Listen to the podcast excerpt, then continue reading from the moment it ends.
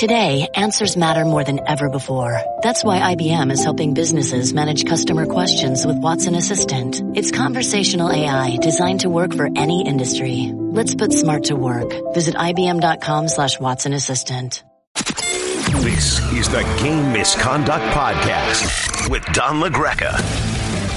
And welcome to the Monday edition of Game Misconduct. I'm Don LaGreca. Monday means EJ Hradek, fresh from the Generals managers meetings in Florida. Of course, you can see him on NHL Now on the NHL Network between 4 and 6 p.m. Eastern Time. How are you, Eej? I am good, Don. Had a nice uh, several days down in Boca Raton with the uh, managers, and we had a couple of little things that came out of it, and uh, so uh, we move forward. I always wondered why can't these general managers meetings – uh, board of governors meetings. You want to get stuff done, right? Well, do it like Des Moines. Do it where there's like nothing yeah. else to do but talk about what has to be done. Why does it have to be in like beautiful Florida where there's so many distractions? You know, go someplace in North Dakota, get it done. Am I wrong? Uh, I think you're probably off base on this one. Uh, I, don't, I, I, I don't think it makes a difference. Like you know, they're in those. I'm there. I mean, they're in those meetings, and it's like a closed in fact, the guys go into those meetings and they're wearing jackets because you know, in sweaters. Doug Armstrong had a sweater on the other day because it's cold in the meeting room, which is kind of like if you come out one door and walk about 100, 150 yards, you're in the ocean, literally, with nothing to stop you. I right. mean, so um, and then you go the other way, you're back in the building. So, but it must be the AC must be cranked up pretty good in there. But they they get in the meeting rooms. It's very well organized. Colin Campbell sets the agenda, and you know they go through the process. And uh, you know, so I don't know if they had him. If they had him somewhere else, I, I agree. You know, it would be interesting if you have him in some, you know, kind of very small locale. Um, I think the meetings would be the same. I just think Okay. that they enjoy having it down there, and I think the commissioner uh, I think he's got connections in that part of the world, and uh, so it's more convenient for him. And I think uh, at the end of the day, that's why they do it there.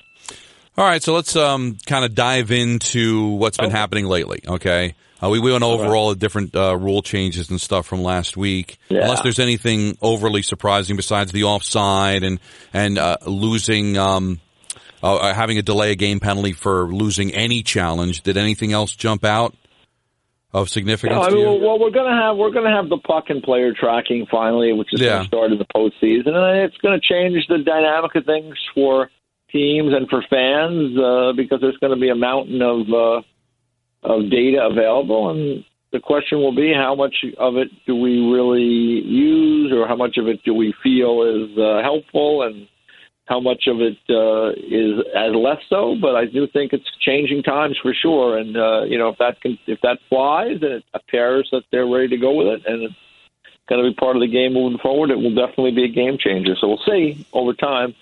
You know how it, uh, you know how it impacts the game for all the stakeholders, the fans, the owners, the players, everybody.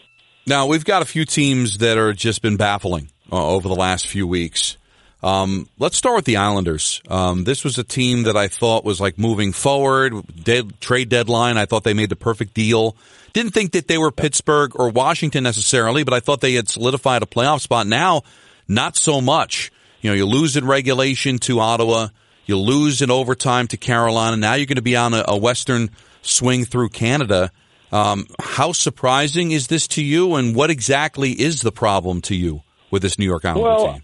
I don't know if it's necessarily all that surprising. I mean, they, you know, it's it's a it's a hard league, and uh, you know the the difference between winning and losing is incredibly, uh, you know, incredibly slight. And uh, you know the Islanders went on a great run earlier in the year, and everything was going their way. And now uh, it seems like it's flipping the other way. They do miss, I think, Adam Pelech quite a bit. He was a plus twenty minute a game player for them, and they only had two of those guys at the time earlier in the year was uh, was Pelech and Pulock, and uh, so they've had to make some adjustments there. That hurts you. Um, they haven't scored. Uh, you know, uh, they play defense first hockey, so they don't. They're a team that's already dealing with a small margin of error.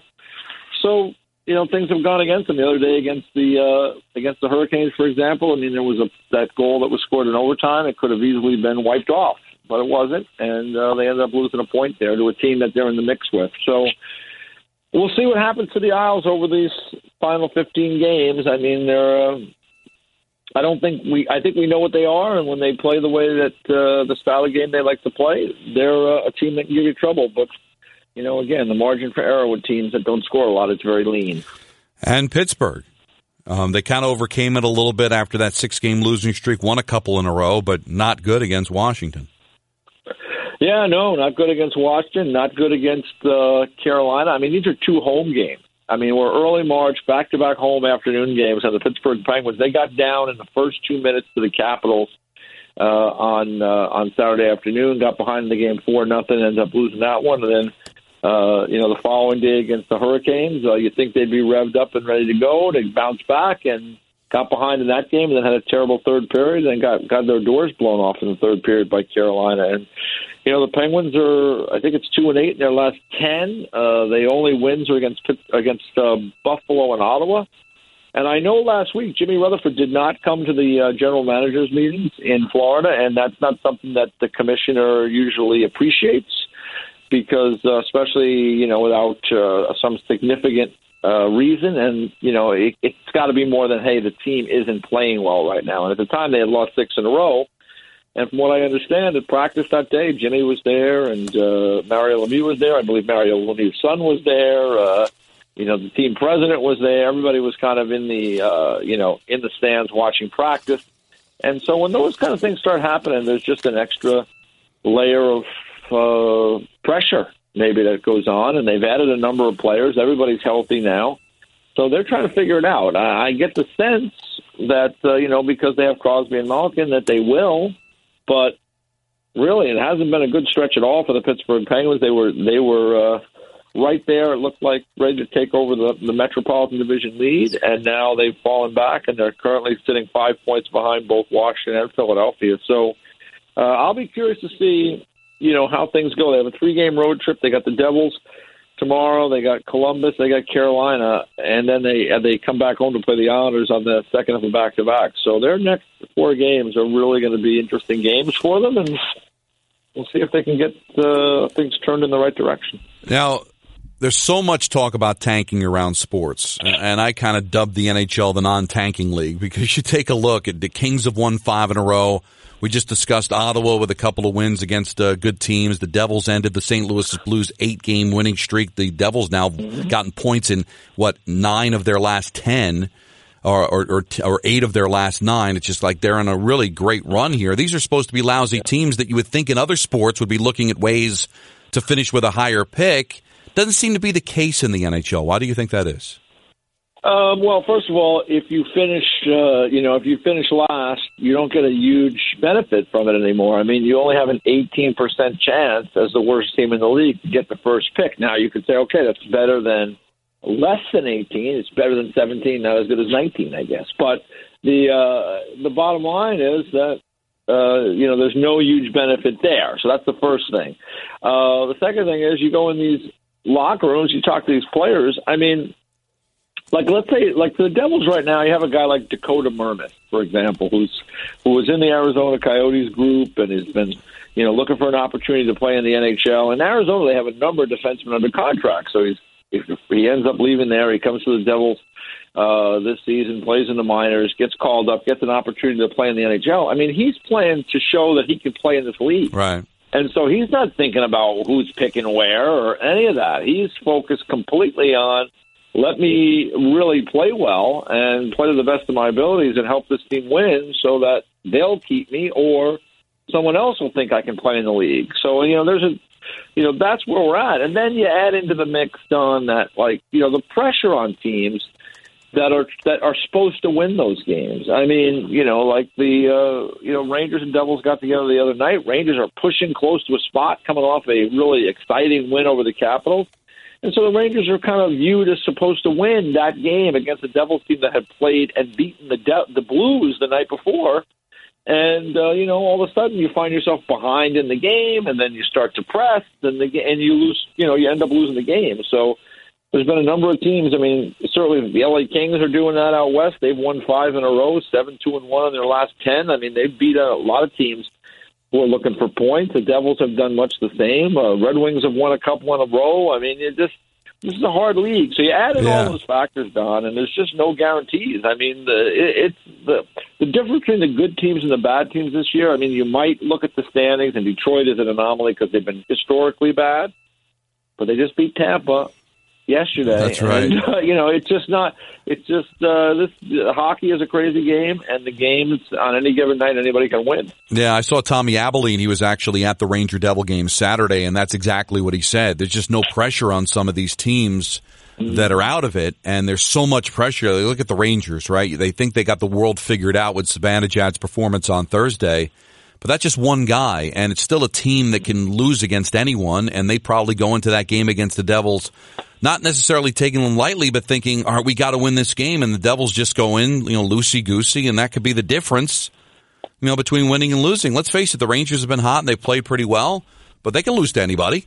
and they, they have lost to anybody this year. They've got a home loss against Buffalo, you know, so that, that sometimes could be the difference between winning and losing right there. Hey, hey, look at the Montreal Canadiens, for example. I mean, and I know that uh, you know Nancy's a big Canadiens fan, so I'm sure she's looking at the Canadiens, right? So, like, they've lost four games to the Red Wings this year. If they win those four games, and that's not inconceivable, the Red Wings have been really bad this year.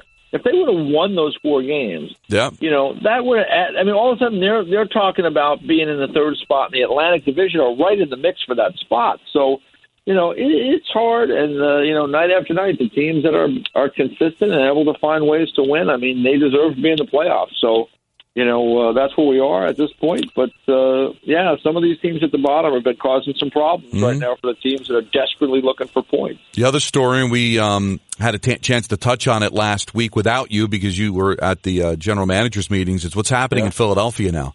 Um, with nine in a row, uh, they're going to take on the Boston Bruins. That's going to be a heck of a game coming up tomorrow. Tomorrow, and is and Krug and Carlo have been ruled out of that game for Boston tomorrow. So. This Philadelphia team taking advantage of Washington's struggles defensively, taking advantage of what's happened with Pittsburgh. Are the Philadelphia Flyers the best team in the Metro? Well, they're tied for first right now, and uh, you know they beat Washington twice in their last two meetings in in Washington. They they beat them uh, the first time pretty handily, and then they beat them uh, you know last week, and and were able to get another victory. So uh, you know you can make a case for the Flyers right now. Um, you know that's uh, you know that when things are going well for you, that's what happens to you. You face a Boston Bruin team that is going to be without two really good uh, you know two really good defensemen. So. Um, I got to give them a lot of credit. They're getting contributions from a lot of different parts of their lineup. Carter Hart has been terrific of late. When when called upon, Brian Elliott has done the job. Um, you know, some of the younger players are maturing into really, you know, really important pieces of the team. You know, the Provorovs and the, you know, Konecny has been their leading scorer, and he's just been fun to watch all year. And you know, quietly, Sean Couturier continues to be one of the very best players in the National Hockey League, and you know, they're kind of put it all together. And you know, the other thing, Alain Vigneault has come in there, and uh, he's had success in, in in a lot of the different places he's been, notably Vancouver and New York with the Rangers, and uh, he's got a very experienced staff with him because he's got Mike Yeo and Michel Therrien, who both have been head coaches on on on multiple teams in this league. So uh, you got to give the Philadelphia Flyers group a lot of credit, and also, you know, uh, Chuck Fletcher went out and did something I thought at the deadline, which was good. He added you know, Grant and he added Thompson, and those are guys that he could just build out his fourth line with. So, you know, those were small pickups, but they were good fits for uh, what they're doing there. All right, you look at the wild card race and give give credit to Columbus. They've only won three of their last ten, but they did sneak a point out in a game last week where they scored late. Nice win in Vancouver uh, last night for Columbus, so they've got that first wild card. But all the talk about Columbus, Carolina, the Islanders, the Rangers, we got to start talking about Florida. I mean, Florida, they haven't been great, 4 4 and 1 in their last 10, but they have 76 points, the same as the Rangers. The Rangers, the only team in that group that has more RW wins, so Florida could have some tiebreakers. Do you think the Panthers could be a team that, with all this talk, can find their way into the postseason? Well, I still think the Panthers' best path to the to the playoffs is to is to catch Toronto and Yeah. finish third in the Atlantic because there's just less traffic there. It's only one team. If they can get catch Toronto, the three points uh, behind the Leafs right now, they have uh, the tiebreaker advantage. Uh, they have a game in hand. So you know, you effectively you win that game, you're one point back. The teams do play again. They have one more meeting this season that's in Toronto.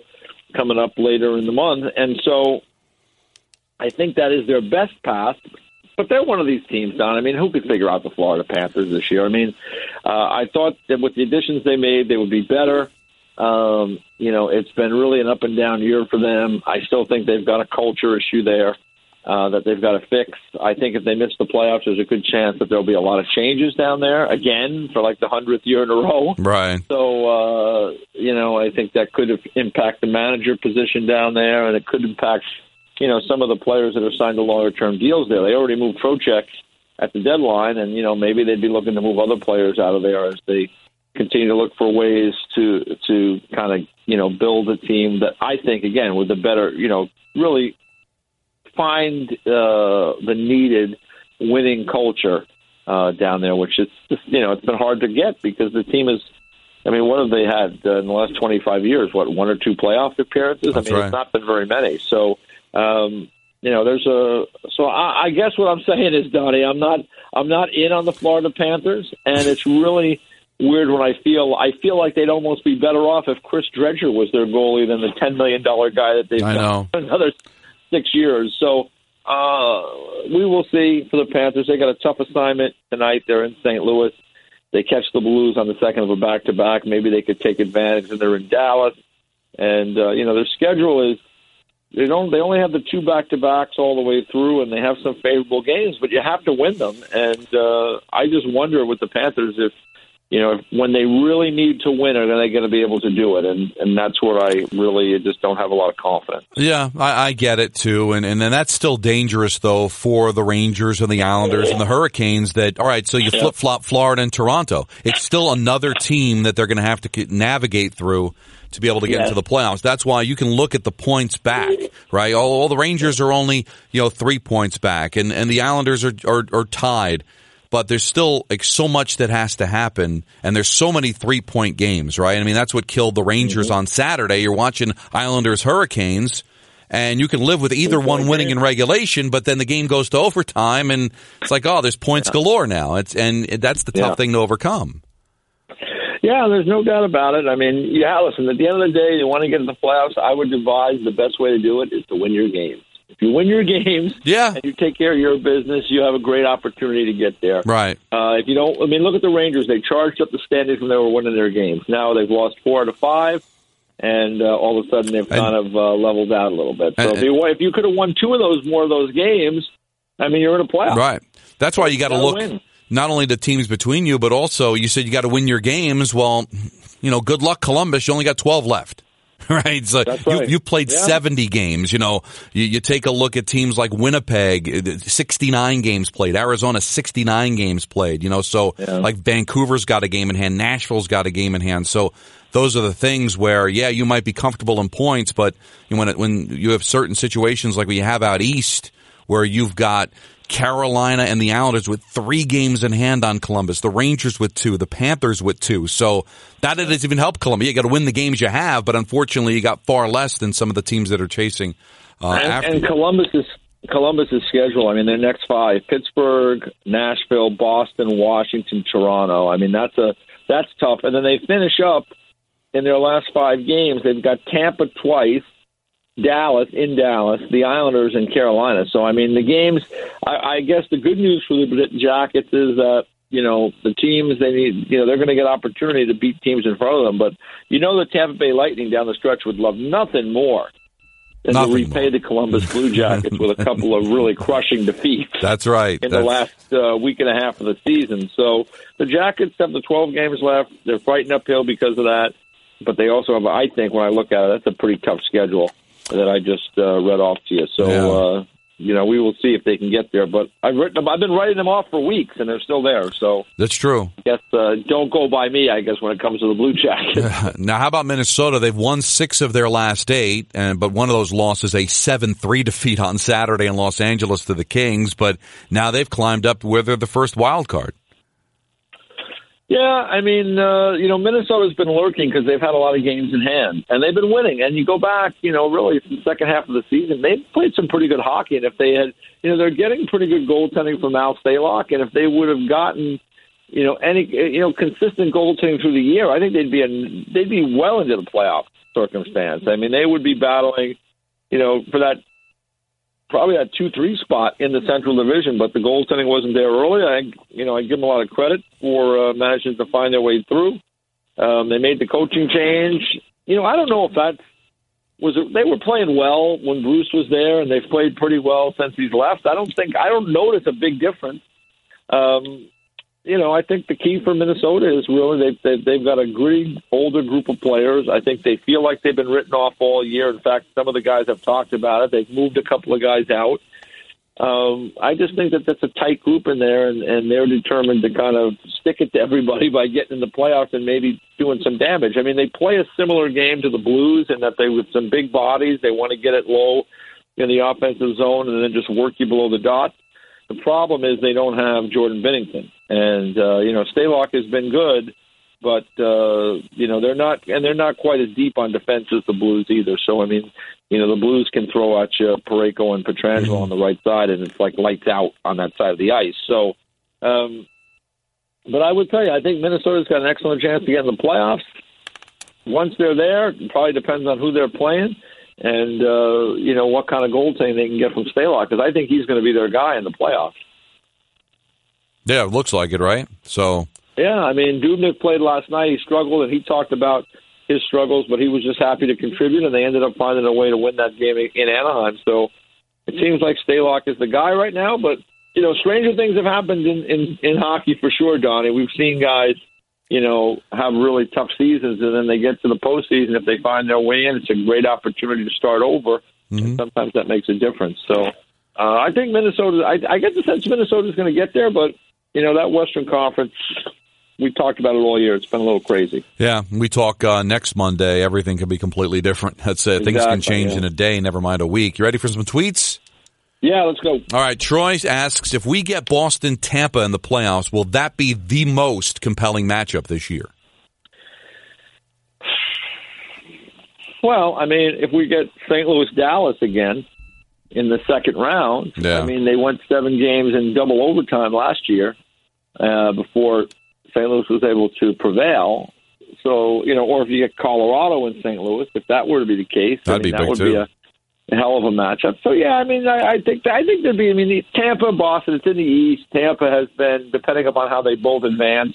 Mm. Tampa has been. I mean, Boston went to the Cup final last year. They're looking to kind of get over that hump and win again. And the Tampa Bay Lightning, uh, you know, we know their story, right? So, you know, that would probably get a lot of attention. It'd be a great series. And I mean, they had a heck of a game Saturday night, and uh, Tampa Bay Lightning were willing to mix it up physically. And I was, it kind of was a throwback to me, Donnie, because I remember you know, that Islander team that finally broke through in 1980 and went on that long run is they had they added some little jagged pieces to their lineups, a little bit of toughness, a little bit of edgy guys to the lineup. When you think about like Duane Sutter and uh, you know Gordy Lane, I guess this is for the older hockey fans yeah. that re- would remember those names, but. You know they they got a little bit, uh, like I said, harder to play against and a little bit more physical. And think about what Tampa's done this year. They've added Patrick Maroon, who has a cup experience last year, is a big, physical, below the dot, tough character. He just got mixing it up the other night with uh, Zdeno Chara, and even though that Jack Edwards thought that uh, Zdeno Chara was going to introduce Pat Maroon to the afterlife. Yeah, that was I something, was wasn't it? Call. Unbelievable. Uh, it ended up that that uh, Maroon ended up laying on top of Chara. So I mean, you know, crazy. That was just kind of a, a crazy way to put it, I guess. But you know, they've added Blake Coleman, they've added Barclay Goodrow, so they've added a little bit more edgy players to their their group, and you know, if those two teams would meet in the, in the second round, uh, you know, that would be a hell of a series. There's no question about it. Yeah, and that's uh, that's every year we have. It's a shame those two teams have to meet in the second round. That would obviously be this year's version uh, of Boston yeah, and Tampa. Um, yeah. Irene brings up a great point. Hi, Don and EJ. All the women did a great job broadcasting this weekend, and this felt like a great step forward. Do you think in the future more women will have regular roles in broadcasting? I don't see why not with the talent we saw over the weekend. Yeah, that's a, it's a good question, Irene. And I would tell you, as someone who works with one of the really one of the best women uh, broadcasters in the business, and Jackie Redmond, who does a great job, uh, you know, hosting NHL Live or NHL, NHL Now with me. I mean, um, you know, I, I think there's a lot of terrific women in the business right now who do great work, and you see them. Don, you travel around the league. I, you know, I do the I do the same. I stay here, but we we interview a lot of the the different reporters, the different women covering this game all the time. So it was a it was a unique situation uh, that took place in honor of uh, you know, inter- I guess uh, International Women's Day, and like I said, we already have a lot of great women that are covering this game, and I think there's always room for more. Yeah. And it was a great opportunity, certainly for the for the individuals who got to call play by play. I think it was Leah Hextall did it. Mm-hmm. Uh, you know, who you have on your show every week, and uh, you know, I for, I'm forgetting the the woman's name who did it for NBCSN, but I mean that's to me the biggest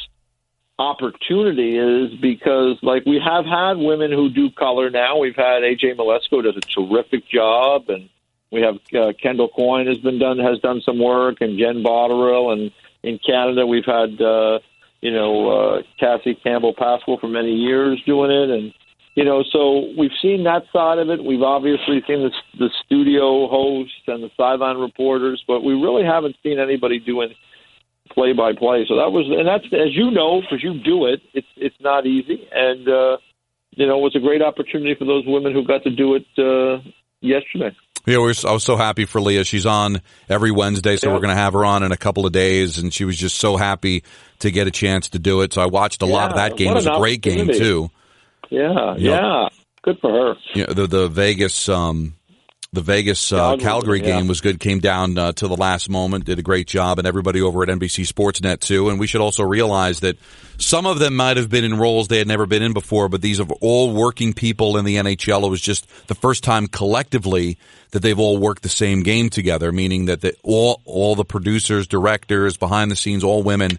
First time they've all worked together for the first time, but they all have been in the business a long time, and finally, you know, getting the opportunity on a grand stage like that up in Canada. You know, the game that Leah did, that's their hometown hockey game. That's their nationally televised game uh, in Canada.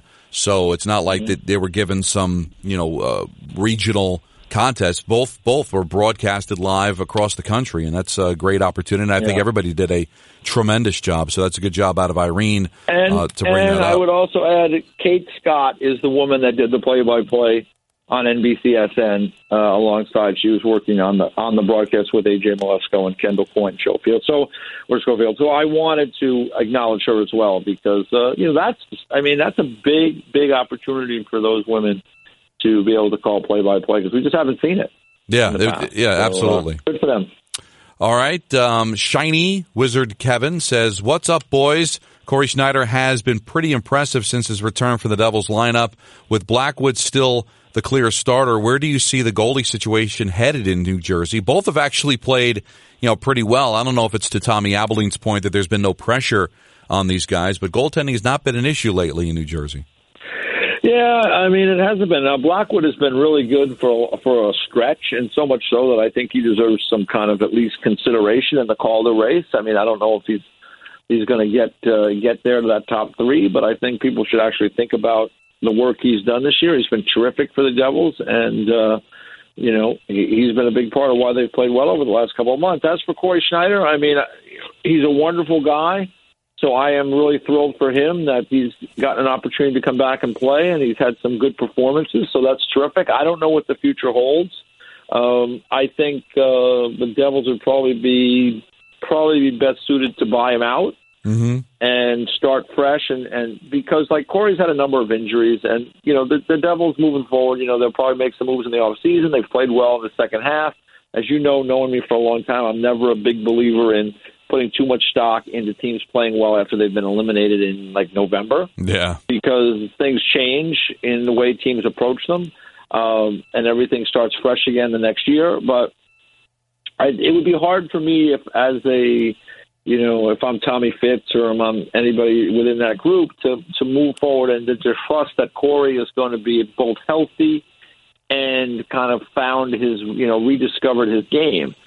So I'd be more probably along those lines of someone who would say, okay, we can't trade him, which is unlikely, even though he's, you know, he has played better of late, which is good because, you know, he has a little bit more value than he had just with the contract. You know, I think what I would want to do is buy him out and be able to go and and and get somebody that I that I would believe is going to be more healthy and more consistent. But all that said, I think Cory Schneider is a terrific person. He has handled all this over the last couple of years with uh, a lot of a lot of grace. It's not easy to do, and uh, you know I give him uh, I give him a lot of credit, and, and we'll just see how it plays out over the next uh, several weeks, and uh, you know what happens in the off season. All right, final one here because we're up against it. Sal had a bunch Okay. of tweets, but I wanted to narrow down the best one. Okay. And he says, um, always hated the rule that a period and especially a game can end with a power play still active. When will the NHL finally make a rule that allows a power play to conclude before period or game is over or at least give a coach's option? Well, I mean that has never been part of the NHL. It wasn't even an old rule that they, you know, changed. Right? It's it's never been part of it, and Right. you know I think there's a number of things that would probably play into that in terms of like, well, uh, you know, do, would would you be agreeable in doing that as far as a league or as a uh, union to have that extra time? And then, like, you know, you're killing a penalty. What's to stop a team from taking a penalty and trying to kill it? You know what I mean? Or, or you know, another penalty from occurring, and then you go on. You know, you could go on and on. So, you know, I I haven't really ever thought of that before. It is probably frustrating when a team takes a penalty with a few seconds left. Yeah. You're not able to uh, take advantage of that, but I, I don't. I have never heard anybody with an appetite to make that kind of change. Well, the problem with it is you're now asking a game to be longer than it was designated to be played.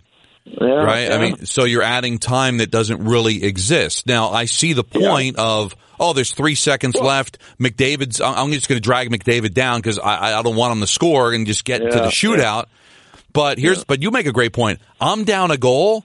There's 30 seconds left. I'm going to tackle somebody because now I got a chance to add more time to the game to try to come back and maybe I can score shorthanded. So the only thing that I would like to see is that in overtime, if I commit a penalty that is with less than two minutes to go in the overtime, that player is ineligible for the shootout.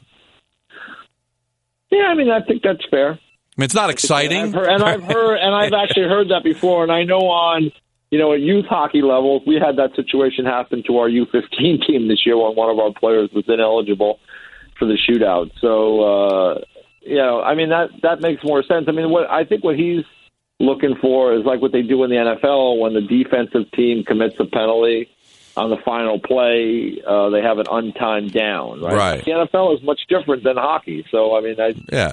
um, I just don't see it as something that works in hockey, but I do understand the uh, where that question comes from and what the thinking is. I just don't think it's going to change. But think about what you said there, an untimed down. So they're not extending the time in the game. They're just having a Yeah. play where they're not timing it. You can't do that in the NHL. How do you have a play that's not timed? Now, I, Yeah, guess, I guess the argument would be is that, well, then the only thing that we timed would be the penalty. Like the game is over, but the, there's a minute and a half they get to play. I, I, no. Maybe you have an untimed, maybe you have an untimed and like an untimed uh, face off in the offensive zone. And as soon as the puck is cleared, the game is over. Huh? Yeah. That will be like a play, right? So, like if you get if you win the draw and set up a play, you have an opportunity to score, and if you can keep the puck in, you can keep that play alive until the puck is cleared out of the zone. or this is But even that to me is a little bit. It would be a little much. This is dramatic. Any penalty with less than two minutes to play becomes a penalty shot. Yeah, I don't think so. I, think that's a lot. I, I, I just think that's a lot. Well, uh, you know, all that does is open- but- but- guy gets a questionable hooking call. Well, that's the all of a sudden thing. Somebody has a penalty shot. Well, Yeah, then it's, the uh, onus would be obviously on the officials to loosen things Yeah. up in the final two minutes, which actually can benefit the sport as well, where you're going to see a lot more action in the final two minutes because nobody's going to breathe on anybody wrong because they don't want that to happen. The point is, I think what Sal did though is open up dialogue. I think that's all we need to do. I mean, the, our country should should do this more. Two people that disagreed with the premise, but actually spoke for three minutes about it, intellectually, Yeah. and fun, conversational. and we understood where the, where he's coming from with Right. it. I mean, you know, Open mindedness. Yeah, so- It really is just an amazing gift. yeah, I mean, you know, you have to be willing to see the. You have to be willing to see the thoughts of others, give them some kind of you know, thought and acknowledgement, and then make a, you know, kind of a call from there. Now, if the league were to do it, I would I be like, this is going to kill hockey? No, not at all. But like, I just don't see it happening. Yeah, but this was fun. as usual. Nice to have you back. It always is. It always, it's nice to be back. It's nice to be back with you. All right, buddy. And, uh, we'll see how things go down the stretch here. All right, we'll talk to you next week. You got it. All right, that's the great EJ Hradek. You want more? 4 o'clock Eastern Time every day, Monday through Friday, NHL Network. Games tonight, Capitals and the Sabres from Buffalo at 7 o'clock. You heard the stat. Uh, one of the worst defensive teams recently, the Washington Capitals. They want to try to make sure they tighten that up against a Buffalo team that I'm not sure is going to test that.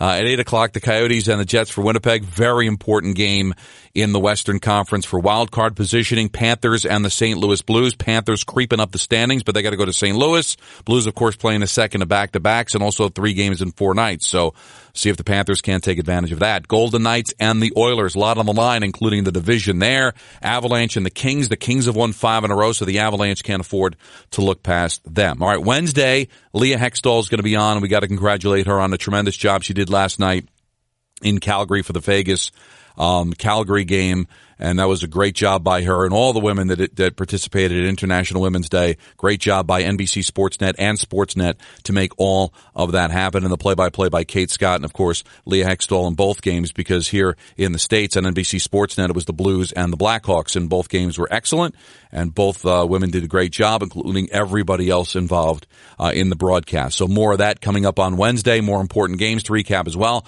Back with you again on Wednesday. This was the Monday edition of Game Misconduct. Thanks for listening to the Game Misconduct Podcast. Looking for more Don LaGreca? Hear him on the Michael Kay Show weekdays from 3 to 7 p.m. on 98.7 ESPN in New York and worldwide on the ESPN app. And don't forget to subscribe to the Game Misconduct Podcast wherever you get your podcasts.